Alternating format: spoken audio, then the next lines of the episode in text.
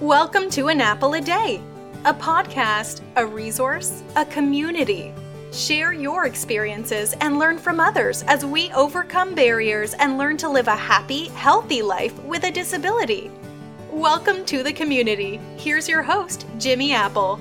Hey, welcome to another episode of An Apple a Day. Guess who? It's me, your host, Jimmy Apple. How you feeling today, my friends? You feeling good? You feeling strong? You feeling better than you did yesterday? Excellent. You can't ask for better than that. Hey, today I'm not bringing you a full episode of, of An Apple a Day. Today I'm just bringing you a bit, a bite, a slice of the apple. I want to let you know what's happening on the next episode of An Apple a Day. We have got a very, very, very nice lady. She's the author of a new book called Who is Zora? Sight Unseen. That's right, Zora Natanblut. She is the author of this book, and it's a phenomenal book. This lady was born legally blind, and she didn't know she was legally blind until she was in the second grade. That's right. She she went through her childhood legally blind. And you, you're probably saying, how in the heck did that happen? How could you? How could she have gone that? You're thinking to yourself, that's nonsense. No, it's not. She grew up in a time where parents didn't admit that there was anything wrong with their kids. She grew up in a time where it was like, don't ask, don't tell. It's not like now where parents, if the kid farts wrong, they're running to a doctor. Back then, they no one wanted to admit anything. I I grew up in the '60s, and it was the, it was still like that. I can remember I had a friend of mine live next door. His mother was pregnant, and oh, everyone in the neighborhood was excited when she went when she went into labor. The ambulance came, they picked her up, they took her to the hospital. And back then, women stayed in the hospital for three or four days when they gave birth. And when she came home, everyone's waiting to see this new baby. But she came home, no baby. And you're wondering what happened. Everyone's thinking the worst. And, but don't ask, don't tell. That's the way it was back then. So it was like almost a year. And my friend Bobby let it slip that he had, he had a little brother. And we were like, well, where, where's your little brother? And he said, in a hospital. So I went home and I was saying to my parents at the dinner table, I said, Bobby says he's got a little brother and the little brother's in the hospital. My father was like, Don't you talk about that. Don't ever say anything about it again. I don't ever want to hear it again. I was like, Well, okay. It was years later I found out that Bobby's little brother was born with Down syndrome. And the parents just never brought him home. They put him in this hospital that they thought was the best thing for him. Turned out to be the most wretched place in the world called Letchworth Village. Actually, there was there was an episode on Ghost Adventures about Letchworth Village. It was horrible, the place. Absolutely horrible. But people, when, when kids were born with a disease, they didn't bring them home back then. They just shoved them off. I don't even know if they even ever visited him. I know years later, and I'm talking about 30, 40 years later, all of a sudden this kid came home. But also that coincided with they closed up Letchworth Village because they found that the kids were being abused.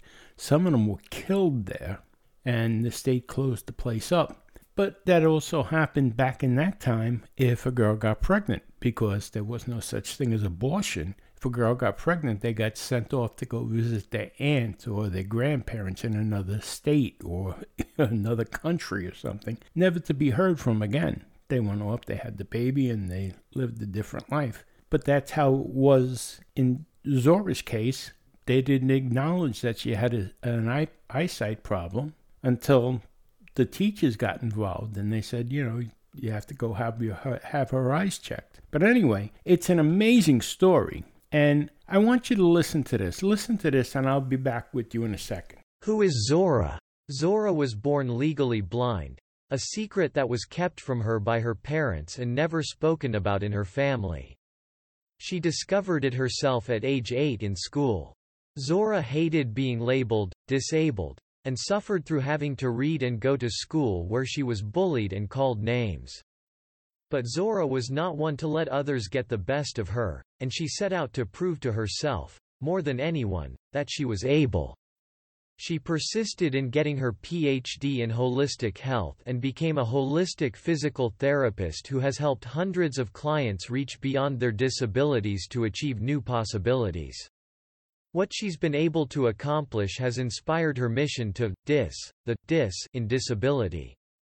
In her new book, Zora shares her personal transformation from suffering, anger, fear, resentment, and self-judgment to her growing self-acceptance, freedom, fearlessness, love, and gratitude. You'll be inspired to make changes in your own life to bring more happiness and fulfillment. Each chapter has action exercises to bring these lessons to life, including making peace with the past while living in the present, setting your sights high enough for transformation to occur, relinquishing old outdated stories to expand your perspective, recognizing that with age comes wisdom, insight, and healing. Make sure you're here for the next episode of An Apple a Day when Zora sits down with Jimmy Apple to discuss her book, who is Zora, sight unseen. You're not gonna want to miss this interview. Believe me. Dave's right. You're not want to miss this next episode. This story by Zora is an inspiration. Not only does she face the obstacles, she gets over it. She gets around it. She gets under it. She gets by the obstacle and she tells you about it. But here's something else for all those that listen to this next interview, that listens to the interview with Zora, she's got a free gift for anyone that listens to the interview. And there's no strings attached, nothing, nothing to buy, nothing.